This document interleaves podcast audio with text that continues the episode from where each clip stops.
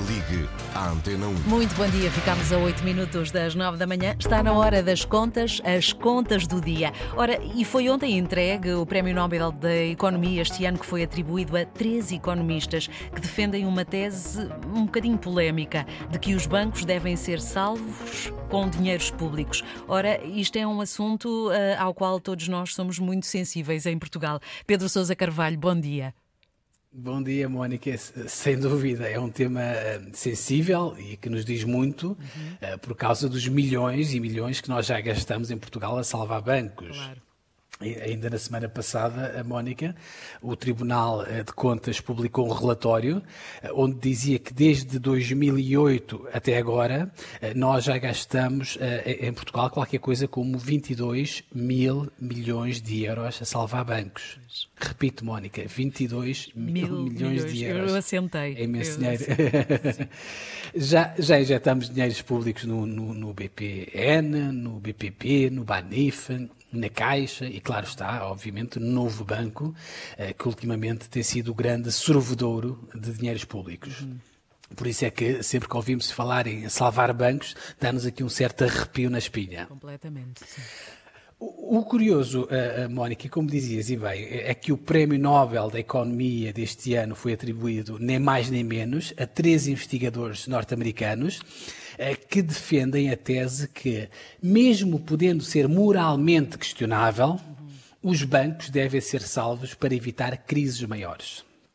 O mais conhecido destes três investigadores chama-se Ben Bernanke, porque ele foi o presidente da Reserva Federal dos Estados Unidos entre 2006 e 2014, ou seja, precisamente no tempo da crise financeira em que se salvaram muitos bancos na Europa e nos Estados Unidos. Uhum.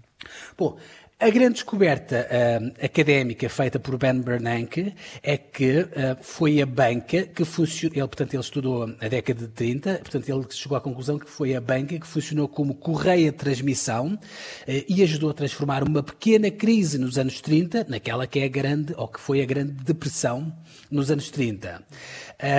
os outros dois investigadores que ganharam o Nobel também chegaram a uma conclusão semelhante, dizendo que mais vale salvar os bancos para evitar no futuro crises de dimensões mais catastróficas.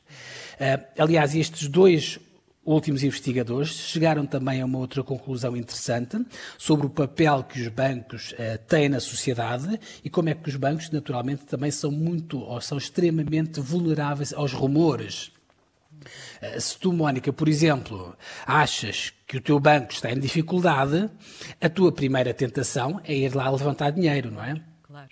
Ora bem, se toda a gente fizer a mesma coisa que tu, o teu banco vai à falência. Claro. Mas o banco não faliu porque estava em dificuldades, ou seja, o banco acabou por falir por causa da corrida ao crédito. Claro. Ou, neste caso, ao depósito. Portanto, é uma espécie de profecia que se autoconcretiza. E isto, eles estudaram este fenómeno.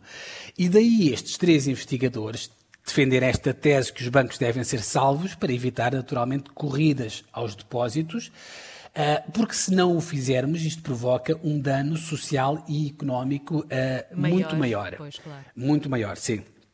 Aliás, é curioso uh, que um destes investigadores, o, o, Douglas Diamond, que é professor na, na, Universidade de Chicago, ele veio dizer que um, se na crise financeira de 2008 o Lehman Brothers, que foi aquele grande banco americano que faliu, se esse banco tivesse sido salvo, não teríamos tido a crise com a dimensão que nós tivemos nessa altura. Aliás, uma crise que acabou, por exemplo, por levar ao resgate de Portugal pela Troika. Eh, é curioso porque nessa altura eh, quem era presidente da Reserva Federal Americana e quem poderia ter salvo o Banco Americano era precisamente Ben Bernanke, que também ganhou agora o Nobel da, da Economia. Uhum. Enfim, regressando, uh, e para terminar, regressando a Portugal, Mónica, por coincidência, ontem o responsável do Fundo de Resolução. O Fundo de Resolução é o fundo público que tem sido usado em Portugal uh, para salvar bancos. Uh, portanto, esse responsável esteve no Parlamento e veio justificar a injeção de 8 mil milhões de euros de dinheiros públicos no novo banco, precisamente com esta tese e com este trabalho destes três investigadores que agora acabaram de ganhar o Nobel.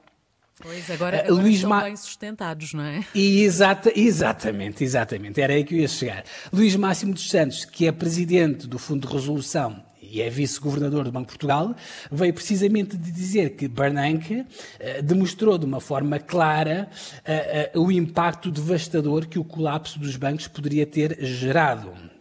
Bom, eu não sei se isso, obviamente, eh, Mónica, nos serve de grande consolo saber que há estudos académicos e vencedores de prémios nobres a dizer que os bancos devem ser salvos, até porque, obviamente, a opção continua a ser um, ehm, muito duvidosa do ponto de vista moral.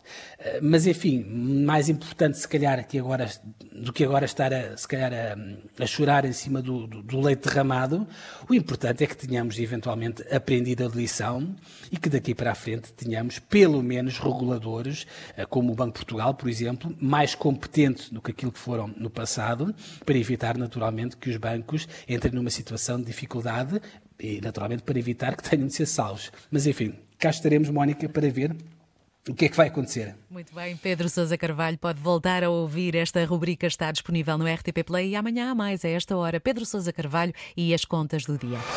Antena 1.